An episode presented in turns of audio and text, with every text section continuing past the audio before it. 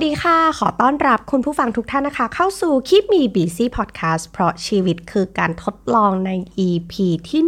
117 นะคะ ใน EP นี้จะมาชวนคุณผู้ฟัง คุยกันถึงเรื่อง 10 นิสัยการเงินที่ทำให้สุขภาพการเงินของเรานั้นแย่ ไม่ว่าเงินเดือนหรือรายได้ของเราจะเยอะแค่ไหนก็ตามค่ะ ต้องบอกว่า EP นี้นะคะ ได้แรงบันดาลใจมาจากบทความใน Medium นะคะ ซึ่งเขียนโดย Erwin Hermawan นะคะในบทความที่ชื่อว่า 10 habits make you always poor แค่ชื่อก็รู้สึกว่า โอ้สิบนิสัยที่ทำให้เราจนเสมอๆนะคะ ในช่วงของต้นเดือนหรือปลายเดือนเนี่ยมักจะมีแก๊ก ตลกตลกในโซเชียลมีเดียต่างๆนะคะ เช่นเงินเดือนหรือเงินทอนหรืออะไรก็ตาม จริง ๆ จะมองว่ามันตลกก็ตลกเนาะ แต่ว่าบางทีมันสะท้อนการเงินของเราเหมือนกันนะว่าเออคนส่วนใหญ่เนี่ยมีสุขภาพการเงินแบบนี้จริง ๆ คือเรามีค่าใช้จ่ายมากมายสุดท้ายเหลือ เก็บเหลือใช้จริง ๆ นั้นน้อยนิดเหลือเกินนะคะ และด้วยสภาพเศรษฐกิจตอนนี้ เราก็เลยคิดว่าเฮ้ยช่วงเวลานี้เหมาะเหลือเกินที่จะมาชวนคุณผู้ฟังนะคะ มาเช็คนิสัยด้านการเงินของตัวเองกัน ว่ามีนิสัยแบบไหนกันบ้างที่ทำให้การเงินของเราอะล่วไหล อันเนี้ยก็แบบเออนอกจากจะชวนคุณผู้ฟังคุยแล้วนะคะ ก็ถือโอกาสเช็ค สุขภาพการเงินและนิสัยการเงินของตัวเอ็มเองไปในตัวด้วยเลยนะคะ ทั้งนี้ทั้งนั้นทั้งเอ็มและคุณผู้ฟังนะคะ ก็จะได้รู้ทันตัวเอง ระวังมากขึ้น เราก็จะได้รัดเข็มขัดได้ถูกต้อง หรือว่าเลือกการลงทุนที่มันเหมาะกับสถานการณ์หรือความถนัดหรือความชอบของเราในช่วงเวลานั้นๆนนนั่นเองนะคะ เอาละค่ะเพื่อให้ไม่เป็นการเสียเวลาเรามาเริ่มที่ข้อแรกกันเลยนะคะ ข้อแรกนะคะนิสัยที่ทำให้เรานั้นจนลงหรือว่าทำให้สุขภาพการเงินของเราไม่ดีข้อแรกก็คือ ไม่มีการทำงบประมาณ หรือว่าการทำบัญชีรายรับรายจ่าย หรือว่ามีการจัดสรรเงินเก็บส่วนลงทุนอะไรต่าง นะคะ อันนี้ใครที่ยังไม่เคยทำก่อนหน้านี้ยังไม่สายที่เราจะเริ่มทำกันตั้งแต่เดือนนี้เลยนะคะไหนๆก็เริ่มเดือนใหม่กันแล้วนะคะ พอดิบพอดีนะคะ ในวันที่เราลง episode นี้นะคะ ก็เริ่มเดือนใหม่วันที่ 1 กรกฎาคมพอดีเลย เพราะฉะนั้นใครที่ยังไม่ได้ทำนะคะ ก็อยากจะเชิญชวนให้ลองทำดูว่าเฮ้ยรายรับของเรามีเท่าไหร่ รายจ่ายที่มันเป็นรายจ่ายที่มันจำเป็นเนาะมันมีอะไรบ้างค่าน้ำค่าไฟค่าโทรศัพท์ค่าอินินเทอร์เน็ต ค่าอะไรต่างๆ มากมายที่เราจะต้องใช้นะคะในการดำรงชีวิต ส่วนที่เป็นค่าใช้จ่ายหรือก็ว่า list ช้อปปิ้งที่เรารู้สึกว่าเอ้ยเราอยากได้นะคะ เราสะสมเงินมาส่วนหนึ่งแล้วเราสามารถที่จะซื้อได้ ในส่วนของเงินเก็บนะคะ เก็บก่อนใช้ อันนี้ก็อย่าลืมเราควรจะต้องทำส่วนของการลงทุนนะคะ เราลงทุนอะไรไปบ้าง portfolio ของเราเป็นยังไงนะคะ การที่เราไม่รู้เลยว่าเมื่อ รายได้เข้ามาแล้ว มันถูกกระจายออกถูกใช้ออกไป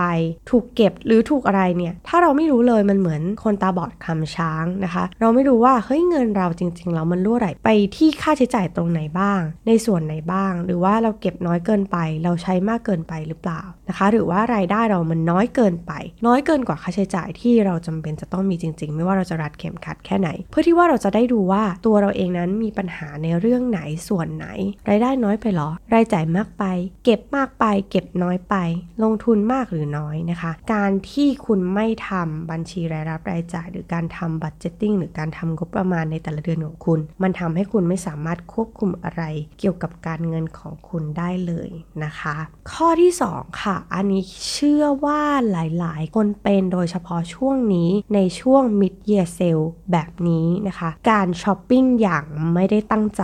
นะคะ ซึ่งรวมถึงการกินดื่มกันไป cafe hopping การซื้อเสื้อผ้า อย่างที่บอกโดยเฉพาะช่วงนี้นะคะ ป้าย mid year sale นั้น มันเย้ายวนใจเหลือเกิน ไม่ว่าจะในห้างสรรพสินค้าเอง หรือว่าตาม online shop ต่างๆ เองล้วนยิง ad ต่างๆนะคะ มาแบบเอ้ยช่วงนี้ลดราคานะทำเป้าเท่านี้ได้ส่วนลดเท่านั้นนะคะเพราะฉะนั้นการที่เราทำความเข้าใจตัวเองว่า เฮ้ย จุดสลบ ของเราอยู่ตรงไหนหรือว่าเราแพ้ทางอะไรที่จะทำให้แบบ เอ้ยเราเกิดการช้อปปิ้งแบบที่ไม่ได้ตั้งใจ เพื่อที่ว่าเราจะได้หลีกเลี่ยงนะคะ อันนี้อยากจะชวนคิด ทุกคนล้วนมีจุดสลบด้วยคำบางคำด้วยป้ายบางป้ายอะไรแบบนี้นะคะ เช่น 1. ถ้าคุณเป็นคนที่แบบเดินห้างอย่างไรจุดมุ่งหมาย คือเดินไปเรื่อยๆ เห็นก็พัก เห็นก็แวะ ลองดูซะหน่อยอัดหยิบหยิบจับจับอ่าได้ของมาแล้วนะคะ ถ้าคุณแบบรู้ว่าตัวเองเป็นแบบนี้เนี่ย คุณ เดินห้างได้ แต่คุณต้องมีเป้าหมายว่าคุณไปห้างสรรพสินค้าเพื่อซื้อของอะไร ของที่อยู่นอกลิสต์เหล่านั้นห้ามซื้อหรือพยายามซื้อให้น้อยที่สุดอ่าอันนี้ก็เป็นวิธีหนึ่งนะคะ แต่ใด ๆ เราต้องเข้าใจตัวเองว่า จุดไหนคือจุดอ่อนของเราที่แบบแพ้ทางเสมอๆนะคะอะเล่าประสบการณ์ส่วนตัวของเอมก็คือ เอมจะแพ้ทางเวลาที่ดูคลิป unboxing นะคะของยูทูบเบอร์ต่างๆ หรืออินฟลูเอนเซอร์ต่างๆ ใน YouTube นะคะ เวลาที่ดูแล้วแบบมันจะเกิดความแบบเฮ้ยเขาซื้อกระโปรงตัวนี้ที่ไหนอะ่ะแล้วก็กดสั่งเลยโดยที่จริงๆของชิ้นนี้ไม่ได้อยู่ใน list ของเราที่เราอยาก ได้เลยนะคะ อันนี้แพ้ทางมากๆ เพราะฉะนั้นคลิปอะไรที่เป็น unboxing เนี่ย คลิปไหนคลิปนั้นเลยนะคะ เสียตังเกือบทุกคลิปเลย เพราะฉะนั้นก็จะพยายามหลีกเลี่ยง อะไรที่มันกระตุ้นความอยากของเรามากๆ แพ้ทางมากๆ ให้พยายามหลีกเลี่ยงนะคะ ในช่วงนั้นๆ หรือว่าเรารู้สึกว่าเราอยากจะหลีกเลี่ยงในการช้อปปิ้งที่แบบไม่ได้ตั้งใจ แล้วก็อีกวิธีหนึ่งที่มันจะช่วยได้ก็คือ list ของจำเป็นที่เราต้องใช้ หรือว่า เอ้ย มันมีของที่เราเก็บเงินเพื่อซื้อสิ่งสิ่งนั้น เช่น เออรองเท้าวิ่งนะคะ เฮ้ย เราแบบรองเท้าวิ่ง เริ่มเสื่อมสภาพแหละ เนื่องจากว่าเก็บมานานเนาะไม่ได้แบบใช้งานเลยในช่วงโควิดที่ผ่านมา แล้วมันก็อาจเสื่อมสภาพมันมีความจำเป็นต้องใช้แล้วแล้วมีการที่เราจัดสรรปันส่วน budget แล้วที่เราจะต้องซื้อ แล้วมันก็มีคู่ที่เราถูกใจอะใส่ไว้ในตะกร้าไว้ก่อนนะคะ แล้วมันอาจจะถึงเวลาที่เออมีส่วนลดมีโปรโมชั่นต่างๆ อันนั้นค่อยใช้ เพื่อที่ว่าเราจะได้ช้อปปิ้งอย่างมีสติ แล้วก็มีทิศทางว่าเออ ของอะไรที่เราจำเป็นต้องใช้ ก็ให้เงินของเราทำงานไปกับสิ่งที่จำเป็นต้องใช้ก่อน นะคะ อันนี้ก็อาจจะเป็นวิธีหนึ่งที่จะช่วยได้แทนแบบการหาช้อยส์ไปเรื่อยๆ แบบอ่าดูดูไปถ่ายเพลินๆนะคะ เหล่านี้ล้วนทำให้เราไม่ระมัดระวังตัวนั่นเอง ข้อที่ 3 ค่ะ ซื้อของจำนวน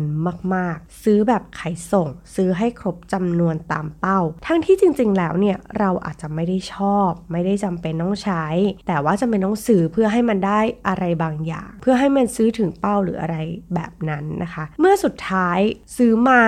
อาจจะแบบ เออถูกจริงคุ้มจริงนะช่วงเวลาที่จ่ายเงินแต่ปรากฏว่าไม่ได้ใช้ ก็สิ้นเปลืองโดยใช้เหตุ และเหมือนซื้อของแพงมากขึ้นด้วยนะคะ อย่าถูกหลอกด้วยโปรโมชั่นหรือส่วนลดได้ของมาเยอะๆแล้วคุณไม่ได้ใช้นะคะ ถ้ามันเป็นของที่คุณจำเป็นต้องใช้อยู่แล้วเนาะของใช้ในชีวิตประจำวัน เออซื้อเยอะๆคุ้มค่าส่ง แถมได้ส่วนลดอันนี้โอเค แต่ถ้าซื้อแล้วแบบมันไม่ได้สปาร์กจอยมันไม่ได้แบบ ซื้อแล้วมันเรารู้สึกว่าเออได้ใช้แน่ๆแขวนให้ฝุ่นเกาะอันนั้นเรียกว่าไม่คุ้มค่า เงินที่เสียไปนั่นเองนะคะ ข้อที่ 4 ค่ะ ปรับความเข้าใจผิดในนิยามของคำว่าร่ำรวยนะคะ หลายๆ คนมักจะชี้วัดความร่ำรวยจากสิ่งของที่คนอื่นๆใช้ที่คนอื่นๆมี แล้วมันก็เลยทำให้เรารู้สึกว่าเฮ้ยการมีสิ่งของสิ่งนั้นมันทำให้เราดูรวย ทั้งที่จริงๆแล้วนะคะ ความร่ำรวยนั้นเขาวัดกันด้วยจำนวนเงินสดที่คุณมี ผลตอบแทนจากการลงทุนที่คุณสามารถทำได้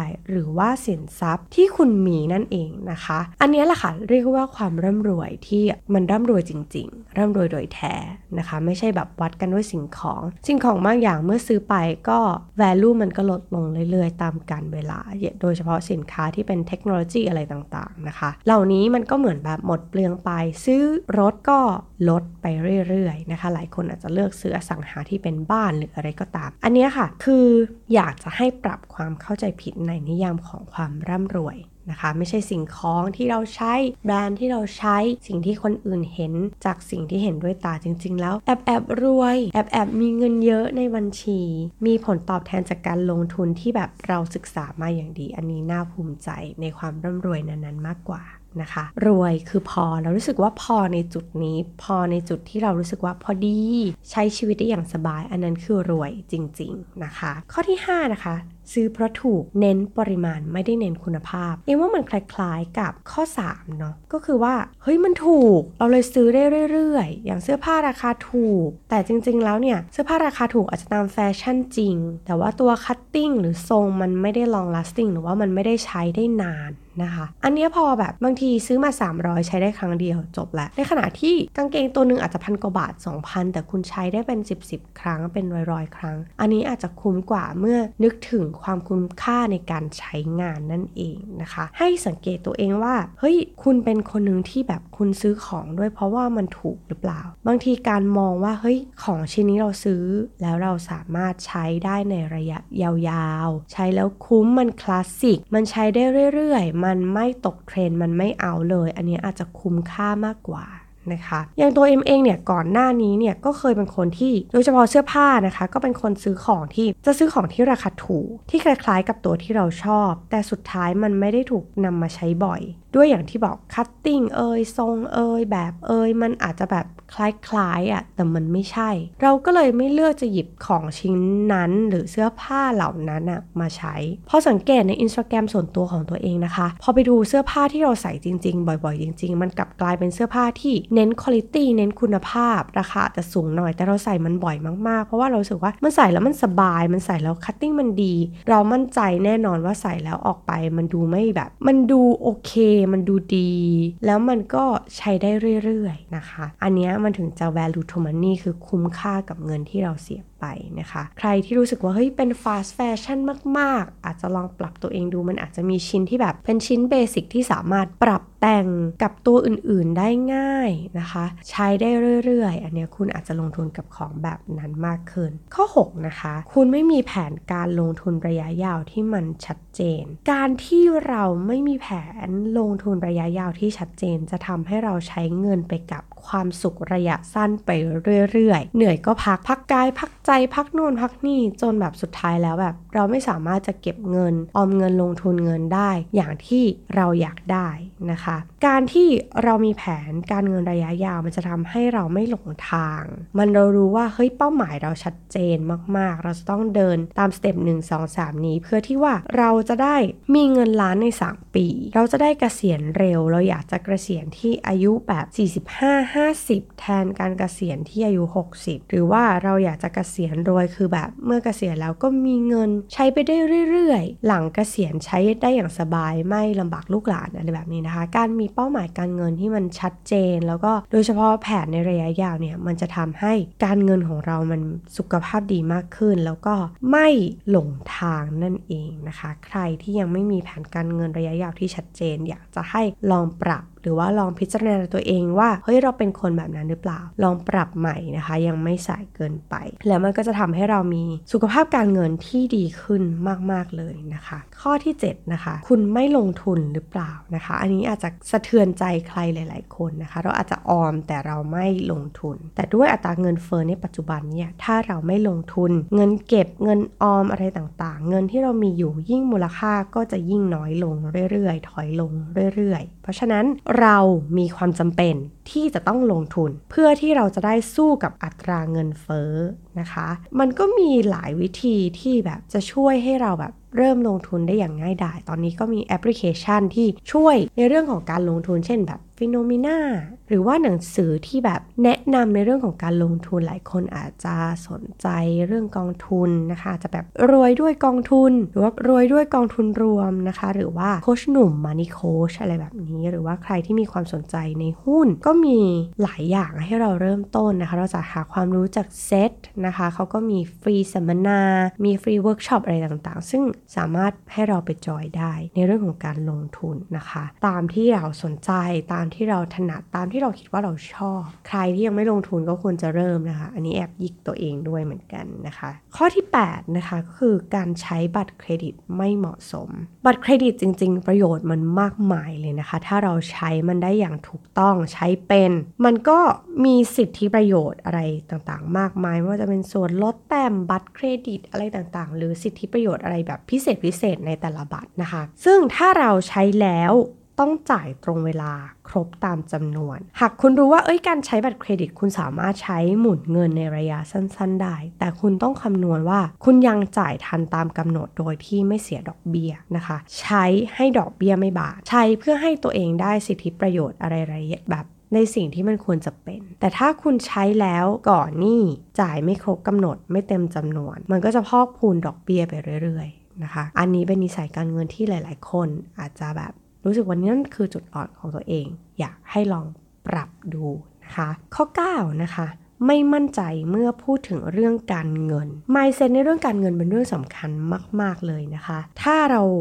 ยอมรับว่าตัวเราไม่รู้ เราก็จะเริ่มเปิดใจว่าเออเราไม่รู้จริง ๆ เปิดใจมองหาแหล่งความรู้ที่มีอยู่มากมายในปัจจุบันนะคะ ซึ่งจริง ๆ แอบพูดไปแล้วในข้อข้อ 7 ที่ผ่านมานะคะนั่นก็คือว่าเราอยากจะให้ทุกๆคนลองปรับ mindset ในเรื่องการเงินว่า เราพูดถึงเรื่องการเงินได้ เราสามารถบอกได้ว่าเราไม่รู้ เราสามารถคุยกับคนรอบข้างได้ว่าอ๋อเขาลงทุนแบบไหนนะคะ หลาย ๆ ครั้งเอมกับเพื่อนก็มีการพอเวลาใกล้ ๆ จะสิ้นปีก็ถามเอ้ยแกซื้อ S S F ที่ที่ไหนเออประกันของอะไร manage อะไรยังไง มีการแลกเปลี่ยนเรียนรู้จากคนใกล้ ๆ ตัวนะคะ หรือว่าจริงๆนะถ้าคุณไม่รู้สึกสะดวกใจที่จะคุยกับคนใกล้ ๆ ตัว คุณก็อาจจะหาความรู้จากแหล่งต่างๆ ซึ่งโชคดีมากๆว่าแหล่งความรู้เรื่องการเงินมันเยอะมากๆ เข้าถึงได้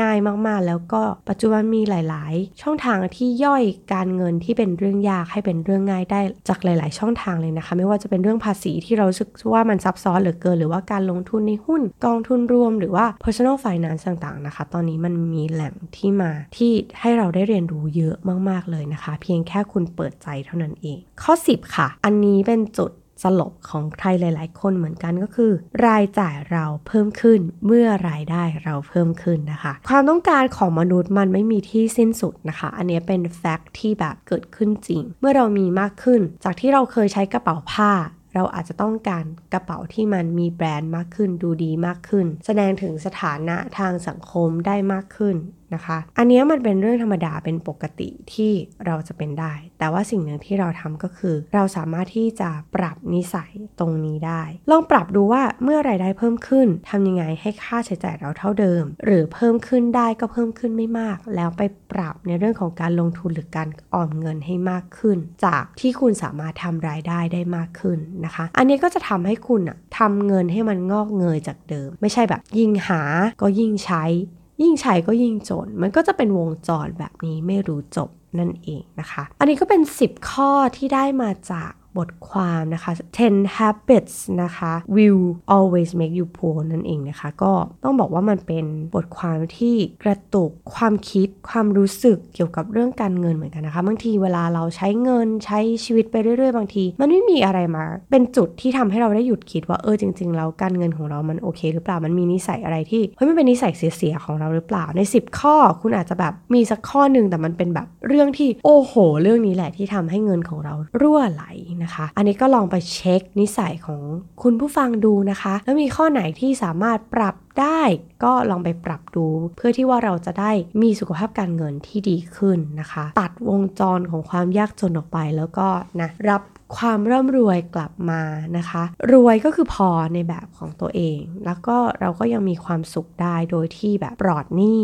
มีความสุขกับรายได้ที่เรามีและการลงทุนที่มันงอกเงยได้ในอนาคตนั่นเองนะคะ ก็หวังว่า episode นี้นะคะจะเป็นประโยชน์กับคุณผู้ฟังของคิมีบีซี่นะคะ ใครที่มีแบบวิธีธีรับมือกับการนิสัยการเงินแย่ๆของคุณผู้ฟังนะคะ แล้วก็สามารถที่จะก้าวผ่านมันมาได้ ก็สามารถมาร่วมพูดคุยกับเราได้นะคะ มา direct message คุยกันได้ทั้งใน Facebook Page นะคะของคิมีบีซี่หรือว่าทุกช่องทางของ The Infinity เลยนะคะ ไม่ว่าจะเป็น Facebook Page นะคะ YouTube b l o g d i t นะคะหรือว่าตาม Spotify อะไรต่างๆ สามารถคุยกันได้เลยนะคะ ก็ EP นี้ลาไปแล้ว สวัสดีค่ะ